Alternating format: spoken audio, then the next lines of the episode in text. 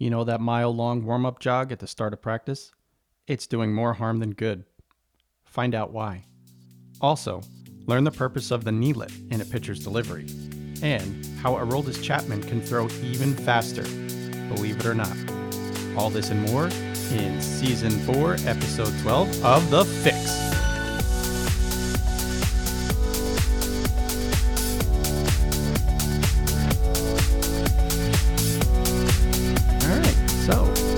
Pitching the fix. We are on episode 12 of season 4. We are in the first week of September 2017 with baseball pitching motion troubleshooter Angel Borelli. And Angel, how are you doing out there on the West Coast? Uh, we're doing great. How are you doing?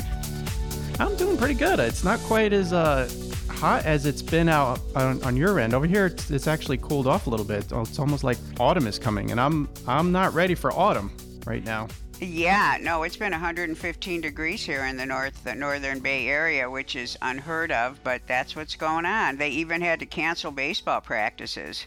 It was that hot. Wow. Um, Yeah. You know, I, I, I say I'm not ready for the fall, but I know that there are a lot of coaches right now getting ready for fall ball, and we have had such a great response from the last two episodes of our of our fall ball reboot that we've decided to do a third. And so we've gotten a lot of responses from the coaches from the first two episodes. And from what I understand, Angel, you've gotten some questions via email that you want to address today. Yes, well, just as we did in the last uh, in the last uh, podcast, we had to do some cleanup work on the running thing. Well, we uh, after the second uh, little uh, thing I did on running, uh, where we got questions, a bunch of other questions came in, and they were all the same question, and it really showed me how important this topic is. So here's the question I got about running, and this probably I got three emails in a row, probably within 24 hours of the episode being published. But um, and they all asked this. They were all from fathers, and here was the the context of the question: If the co if our if my son is being forced to run endurance by his coach, can he on his own go ahead and do the kind of running that a pitcher should do to help, you know, improve his power and, you know, develop him correctly? And so that told me number 1 that, you know, people are really listening to this and and it is you know, of course I'm delivering fact, but also to the the fear that sometimes you get when you do know that your son is not maybe doing the things he should be doing because maybe the program isn't up to date. So, uh, first of all, in in to I of course answered all them, but if three people wrote, I know it must have been in the heads of other people.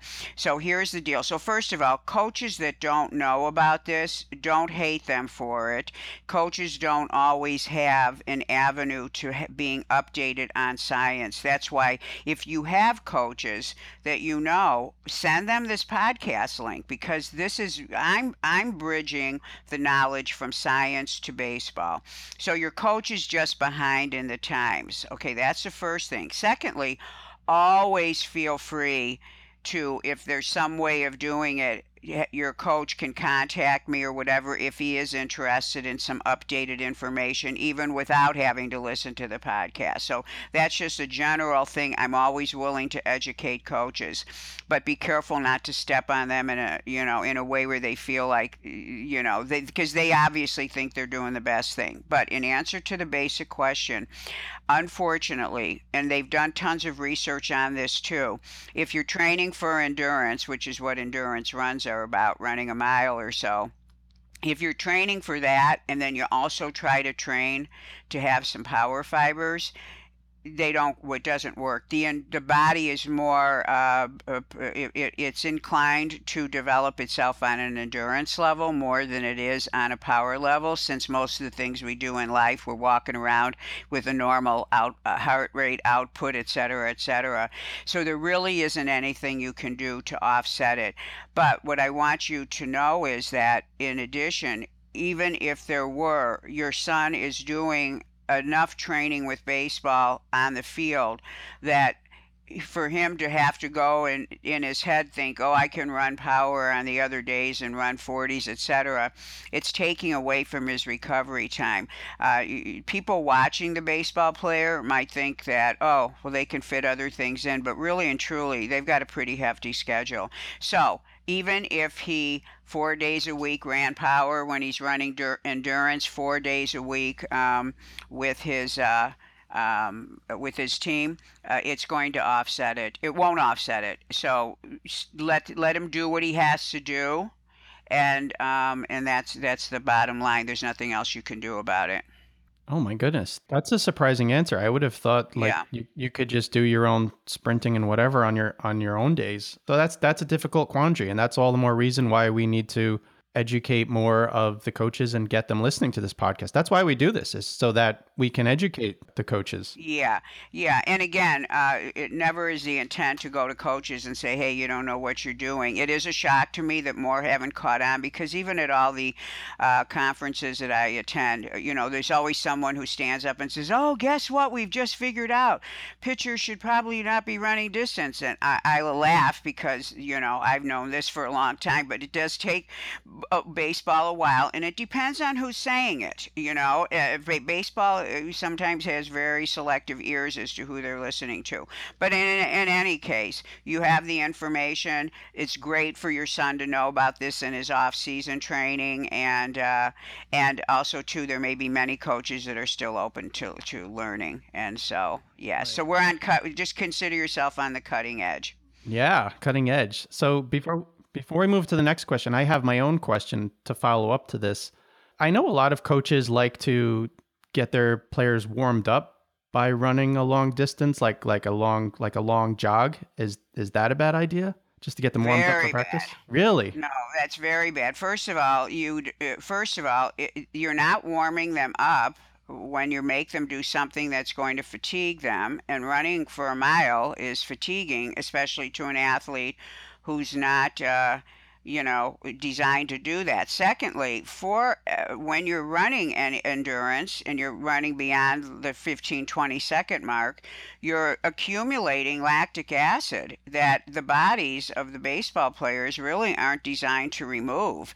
So what you're going to do is um, you know, actually create a situation in the muscle where the muscle is not going to be able to remove it as fast as it's accumulating it. And once the muscle is filled, uh, you know, things happen to the performance of that muscle.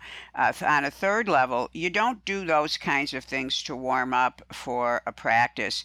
You do running and things that affect the body uh, separately from practice. Skills always come first. When a, a strength coach or coach who knows about sports training is organized, organizing thing things uh, the skill always comes first and then you do the other things after. That's why you don't lift weights before practice you don't run before practice. Uh, if it's separated by four six hours, you're you're probably going to be okay. Um, and of course, if you have to do that, you would want to look to see is it okay, and you could tell by your kids' performances. But no, you you you warm up for a skill in very individual ways that actually warm you up for what you're going to be doing. For example, maybe you're doing some sort of um, thing where uh, you know the hitting warm ups and the, the arm warm up, the arm preparation programs done with bands, the things that the, the things that you see them doing in the field where they're just doing a few runs. When I designed a program for high school out here, they would do all the stuff you see pitchers on the field doing with uh, the whole players doing, all the players doing them.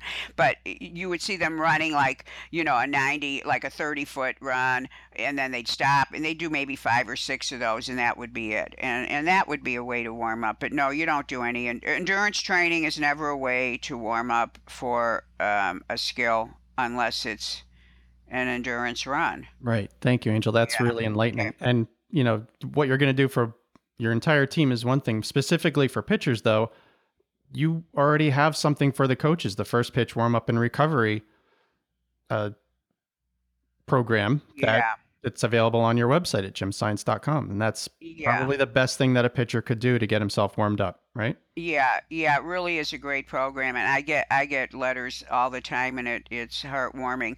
Uh, actually, I should say that my pitchers designed the program because I design things for them. They come to me and say they needed this. The program was designed and in, in working order until, you know, three years after it'd been in use. Coaches were saying, "Can you write these down for me, or can you like take a picture of this?" And and and before you knew it, it became a DVD. But these were designed and they were successful because because pitchers said it worked. And so the pitchers getting their arm warmed up correctly is so critical. And then of course recovering it. So yeah, that that's a great way to get that handled. So anyway, so yes, warm up's important and not doing something crazy like running a mile before that. And I hope there aren't any coaches out there doing that. Well, I'm I'm sure that there are because it's been going on for years. I can think back 20 25 years we were doing it, but who knows? Anyway, so now the, the coaches who are listening are squared straight on that. And we have another question that you got from some of the coaches out there. What was the next question that we had? Yes, and in fact, I want to continue to invite uh, the burning questions that you have about mechanics, and I'd like today to be about mechanics and troubleshooting mechanics because I got tons of questions on tons of parts of the pitching motion. So what I want to do is I want to address um, two issues that I think kind of work together. One is in, involving the downhill motion from the knee lift position, and another is involving the front leg action action at acceleration, and they kind of go together. So I want to tie them in. But the question that this uh, uh, college coach had for me was uh, he wanted to know if, and this is an interesting question because. Um, I've heard different comments on it. It's a, an interesting part of the motion. When the pitcher is lifting his knee, to move into his knee lift, should he at the same time be moving downhill coming off his back leg. So I want all of you to picture yourself standing on the rear side of the pitcher when he's sideways. Okay, so it's called the side rear view. And you picture a pitcher, and this is the best way to see this. You can see it better this way than you can looking at him from the side front view. When the pitcher so what he's saying is as the pitcher lifts his knee up, and this doesn't matter if he's from the windup, but let's just picture it from the stretch. He takes his signs, he comes set, he lifts the knee. As he's lifting that knee to the highest point, prior to his reaching the highest point, should he be coming off the back leg, starting his descent downhill? And this is a very interesting question that and what I love about it is if you understand the concept of why you even lift the leg, the question will answer itself. So, the purpose of the knee lift and loading and having all your weight on one leg is to actually load the rear hip.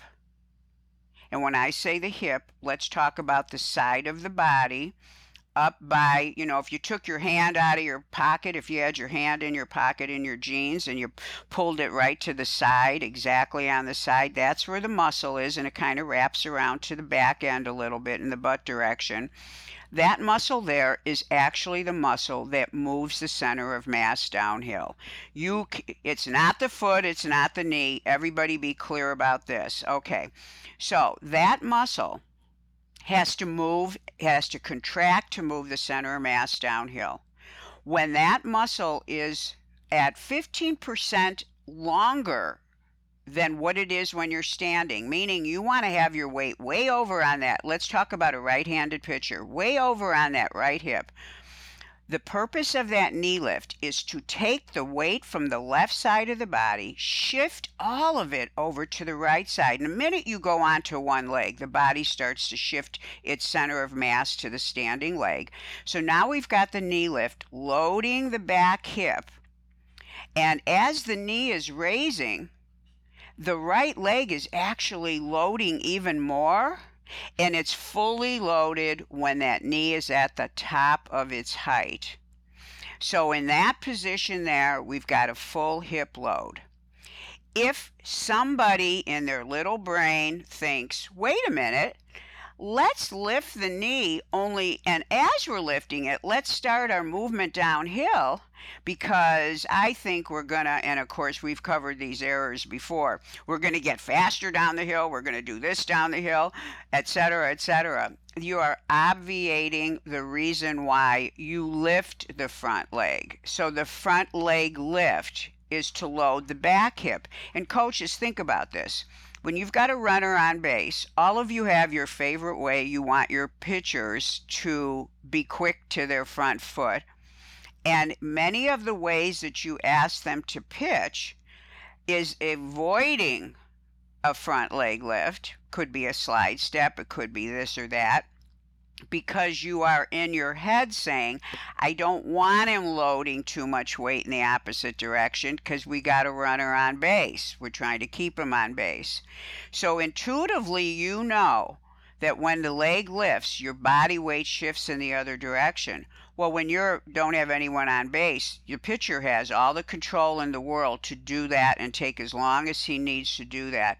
But the primary objective of the knee lift is to load the back hip so that when all the weight is on the leg, the back the hip muscle actually becomes pre-stretched so it gives the most solid contraction so the pitcher can have a powerful yet controlled downhill descent so in answer to your question coach he would not start downhill before he completes the loading of the back hip. And you know, and this reminds me of another thing. So, Joe, am I right about this? That um, because uh, you've played ball.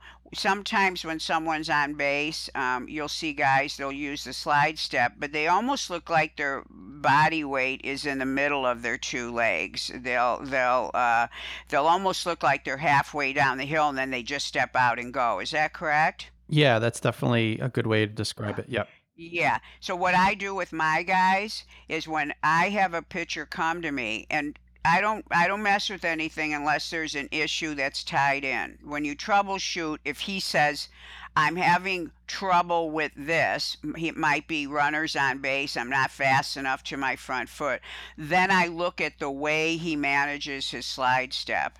And the slide step is the step that I love for pitchers, but I also see it done incorrectly the slide step is so that you what you're really getting from that is don't lift the knee and don't go in the opposite direction because you want to get to your front foot.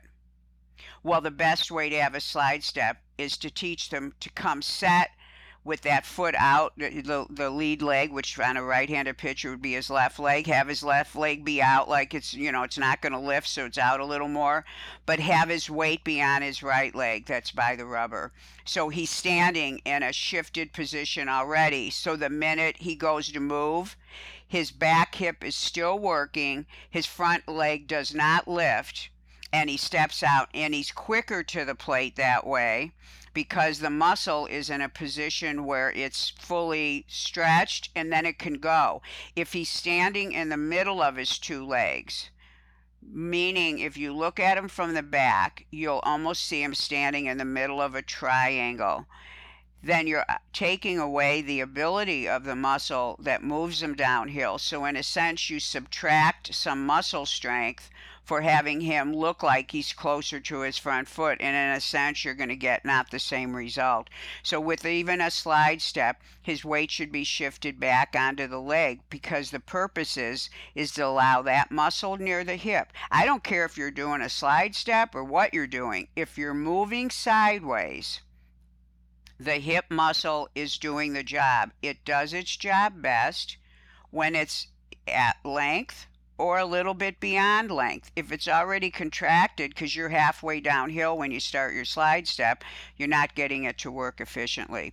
Does that make sense, Joe? Did I say that clear enough? Yeah, it sounds like you you essentially want to preload your back your back hip as you before you even move your front foot. You already want to be kind of loaded back. That makes sense. Exactly. Yeah, exactly. Exactly. Now, uh, this the and the second issue I want to talk about uh, that this same coach wrote, and he was asking a really great question about the front leg. So. So we know that the purpose of the knee lift and the purpose of the first part of the motion is to get the whole body downhill. Now, the purpose of pitching is to release the ball with velocity and direction, meaning location. So, if the purpose of pitching is to have as much velocity on the ball as that pitcher's capable of with that pitch, depending on the pitch type, and at location, we want that pitcher to release as close to the front plate as possible. And releasing close to the plate is this is physics. The ball's, you know, traveling less of a distance, the, the velocity will be greater on a pitch. So that is an objective. And the the purpose of the pitching motion is to put the the pitcher in a position downhill where he can actually accelerate the ball in the way we want it and for every pitcher it's that he is throwing that at the velocity that he is able to do. You don't want part of the pitching motion to get in the way of that pitcher's normal velocity. So if you've got a pitcher moving downhill and when he lands, he lands in such a way that when he accelerates the ball, he actually straightens his knee backwards. And you know, I was just watching Aaron Judge the other day. They were showing him from the side. Yay, he finally hit a home run again. Um, I was watching him, and he's got a beautiful. I, am not a hitting coach, but he moves. He, this guy knows how to use his body. Okay, and you can really see it because he's so athletic. And I was really intrigued by the fact that most kids grow up being hitters. Uh, you know, they're they're hitting. They, a lot of them don't let go of hitting for quite some time. So, but the front leg, you reach out and you weight shift like you do in pitching, but you then you go backwards into your back leg. You straighten the front knee. Is that correct, Joe? Yeah, absolutely. That's exactly. Yeah, because you're stabilizing. You don't want to go with the bat you don't want to go with the ball. You have to pull, you have to go forward and pull back to stabilize at the same time. So I think that's where it's so easy for some pitchers to have this error. So here goes a pitcher. He's he's uh, get he's got the front leg bent when he lands. So everybody picture this and picture him facing the hitter. He hasn't accelerated yet. He kind of looks like he's in a lunge position. Are you following me, Joe? I'm always yes. checking with you to make sure I'm being clear. Okay. yes. So he's in a lunge position. His knee is bent. Two types of pitchers.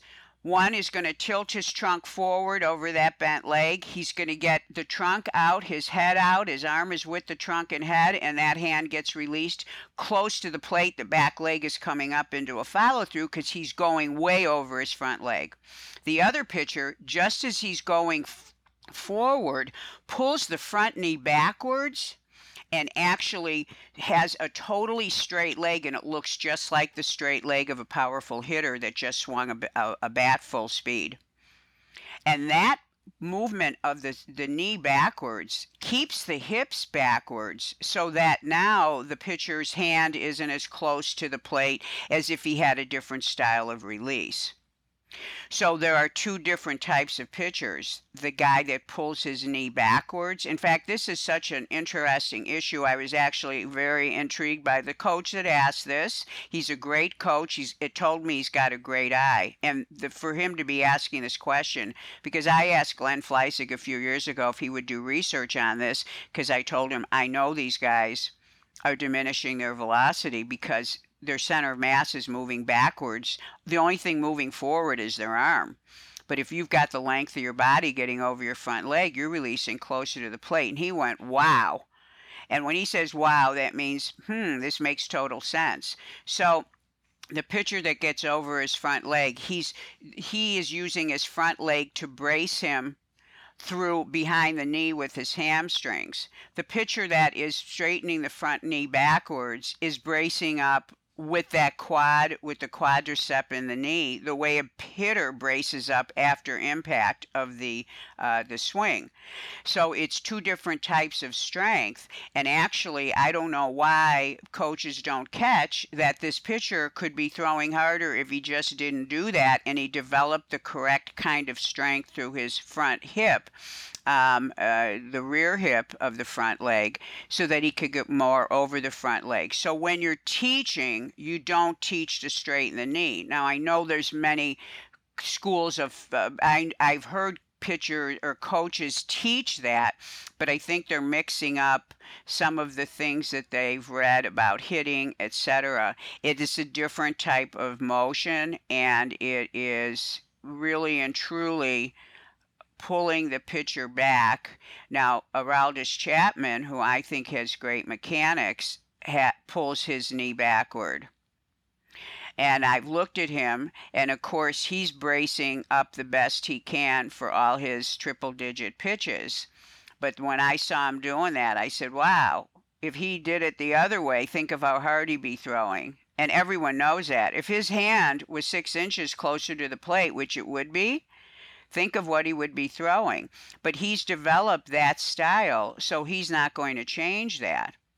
So the deal is when you see that in a pitcher, I don't care if he's good or bad, there's improvement that he could have. So if he's at a young enough age, this is a time to get on top of that. But you don't want to teach that. It is a style, but it is not really the most efficient style for the for wanting to produce velocity. Now, when we talked about the knee lift and we talked about um, drifting off the back leg before you actually reach the top of your knee lift, when you start to get that kind of motion downhill too soon, it can actually create a stride that's inefficient and maybe a little too long because you're actually falling before you loaded because the muscle that's going to control you didn't get a chance to work with the loading and that placement of that foot could be a little bit too far away. So instead of getting over the leg, your best bet is to pull the knee backward. So if a pitcher has a stride that's too long, like everyone can picture Tim Lincecum. His stride was too long because of the style with which he created it, and he had no choice but to pull the knee backwards. Anybody in a situation of stabilization, if you're not in the right position to do it the right way, your body will figure out how to do it the next best way. So yes, he Lincecum would stabilize by pulling the knee backwards. So does Chapman. But their hand, they they actually lost miles per hour because of it. Didn't mean they were a bad pitcher but in terms of looking at efficiency. So if either one of them said, "I need 4 more miles per hour," I'd say, "Well, let's let's get you closer to the plate with your hand, not your foot, and that therefore be able to go ahead of your foot when you release, not behind it." Does that make sense, Joe? Yeah, it makes a heck of a lot of sense. And you know, we see a lot of that that issue with the with the front knee locking up and pitchers not getting over their front leg. And the irony, I believe, is that so many pitchers are taught to stride further than they really need to because a lot of people think that in order to get the hand closer to the plate, you need to stride further. And, and a lot of pitchers, I've seen it. You know, I'm not I'm not going to call out anybody, but I've seen a lot of cases where uh, pitchers are taught to just overstride with the idea being that they get the hand closer to the plate. But the irony is that when they do that, when you overstride, very often what happens is you get that that issue that you're talking about where where the knee causes the whole body to, to come back. Yes, and in fact, you know, getting the hand closer to the plate is language that I use. I've never really had anybody, I mean, I'm sure as I say it, every pitching coach is going, yeah, of course, we want you to release closer to the plate. But really, the language that's used in baseball is to stride as close to the plate as possible. Get your get your stride as long as possible. That is a philosophy. But when I started studying, and and actually, you know, all the things that were said, I just put in a little list saying, oh, okay, this is what they they say this must be true. And it wasn't, it was, you know, after studying the kinesiology of pitching and the biomechanics, then I started connecting dots saying, wait a minute if you're doing this and you're pulling the knee back, look at the hips. And if you watch from the side, you'll see that the pitcher, wherever he starts to pull the knee back, his body stops the forward motion. With a pitcher that's going over his front leg, his trunk and head and arm are still going forward. But the but his his butt is stabilizing him in a different way. His lead leg uh, hip muscle, the extensors, are in a specific type of contraction and behind the knee is contracting a specific way. So the shoulders are actually out in front of the foot.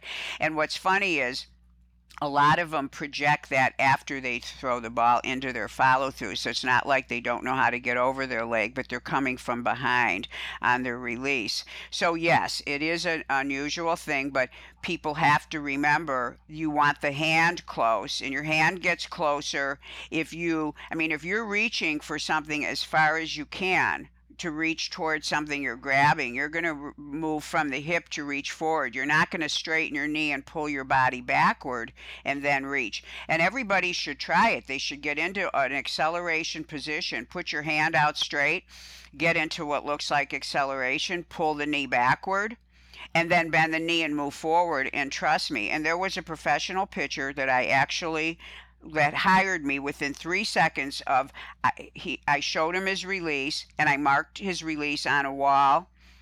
I marked it where his hand was. I was in a gym actually demonstrating. So then I had him do a different style of being over the front leg and I marked that on the wall and that that mark were they were about 13 inches apart. And I'm serious. He picked up the phone and hired me because he said this is like insane. He did not know that this was, you know, I mean, because it made so much sense. Then, of course, the deal is teaching the pitcher to be strong enough. This is a strength issue. And remember, pitchers repeat a pattern that works. That works for Chapman. And he's doing great.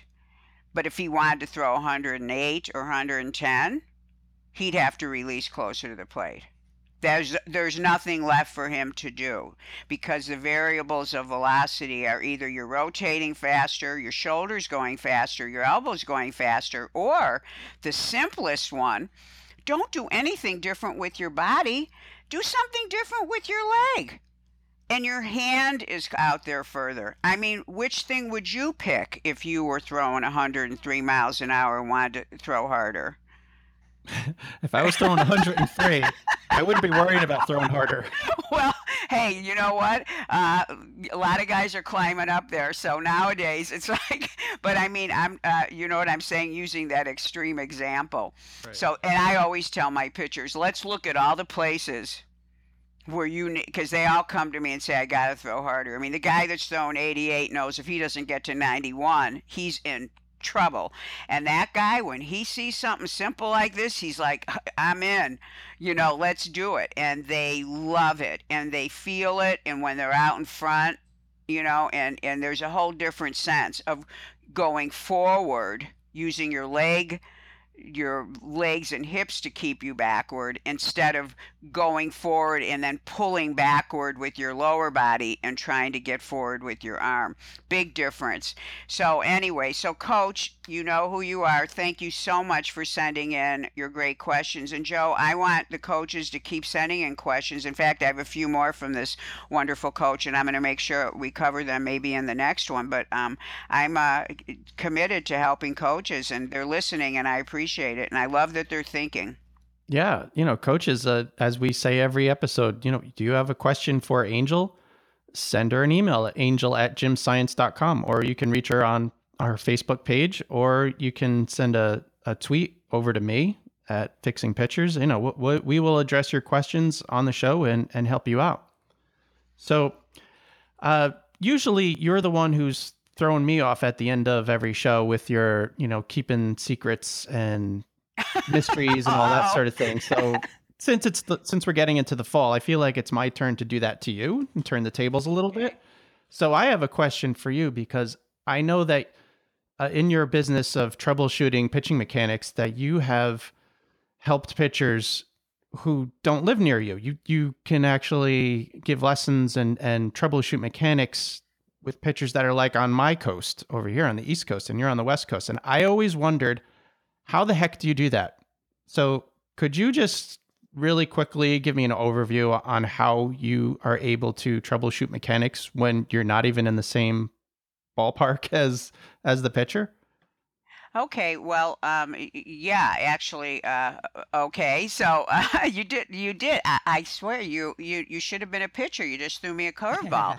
so uh, anyway, um, So, well, ev- whether pitchers fly out here or not, everything from somebody who doesn't live here starts the same, which is that I do an analysis of the film because I also I want to be sure that he's somebody that I feel can help, whether he wants to fly out or not. So I have, uh, you know, I do what a lot of coaches do, which which is a long distance uh, film analysis. They send video, which I send specific instructions on what I need to see, and then I analyze it, and then I give them feedback, which is pretty much the formula that most coaches use. But what mm-hmm. I do that's different because of my abilities and because of the way that I troubleshoot, which is different than the way a pitching coach troubleshoots. So that's one type of analysis where they're doing a pitching coach thing.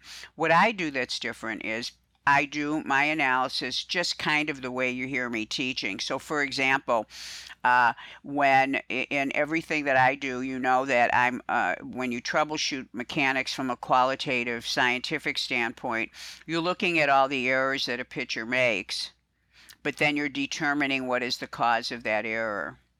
So when I'm looking at film, I'm looking at things in, in slow motion and still and still shotting most things to stop it to see what the error is. Then I back it up and then I find the cause of it, and then I'm able to come up with the list of the hierarchy of things that need to be changed. So I might see 30 things that are wrong but there might be three things that are causing the rest of the 27 things.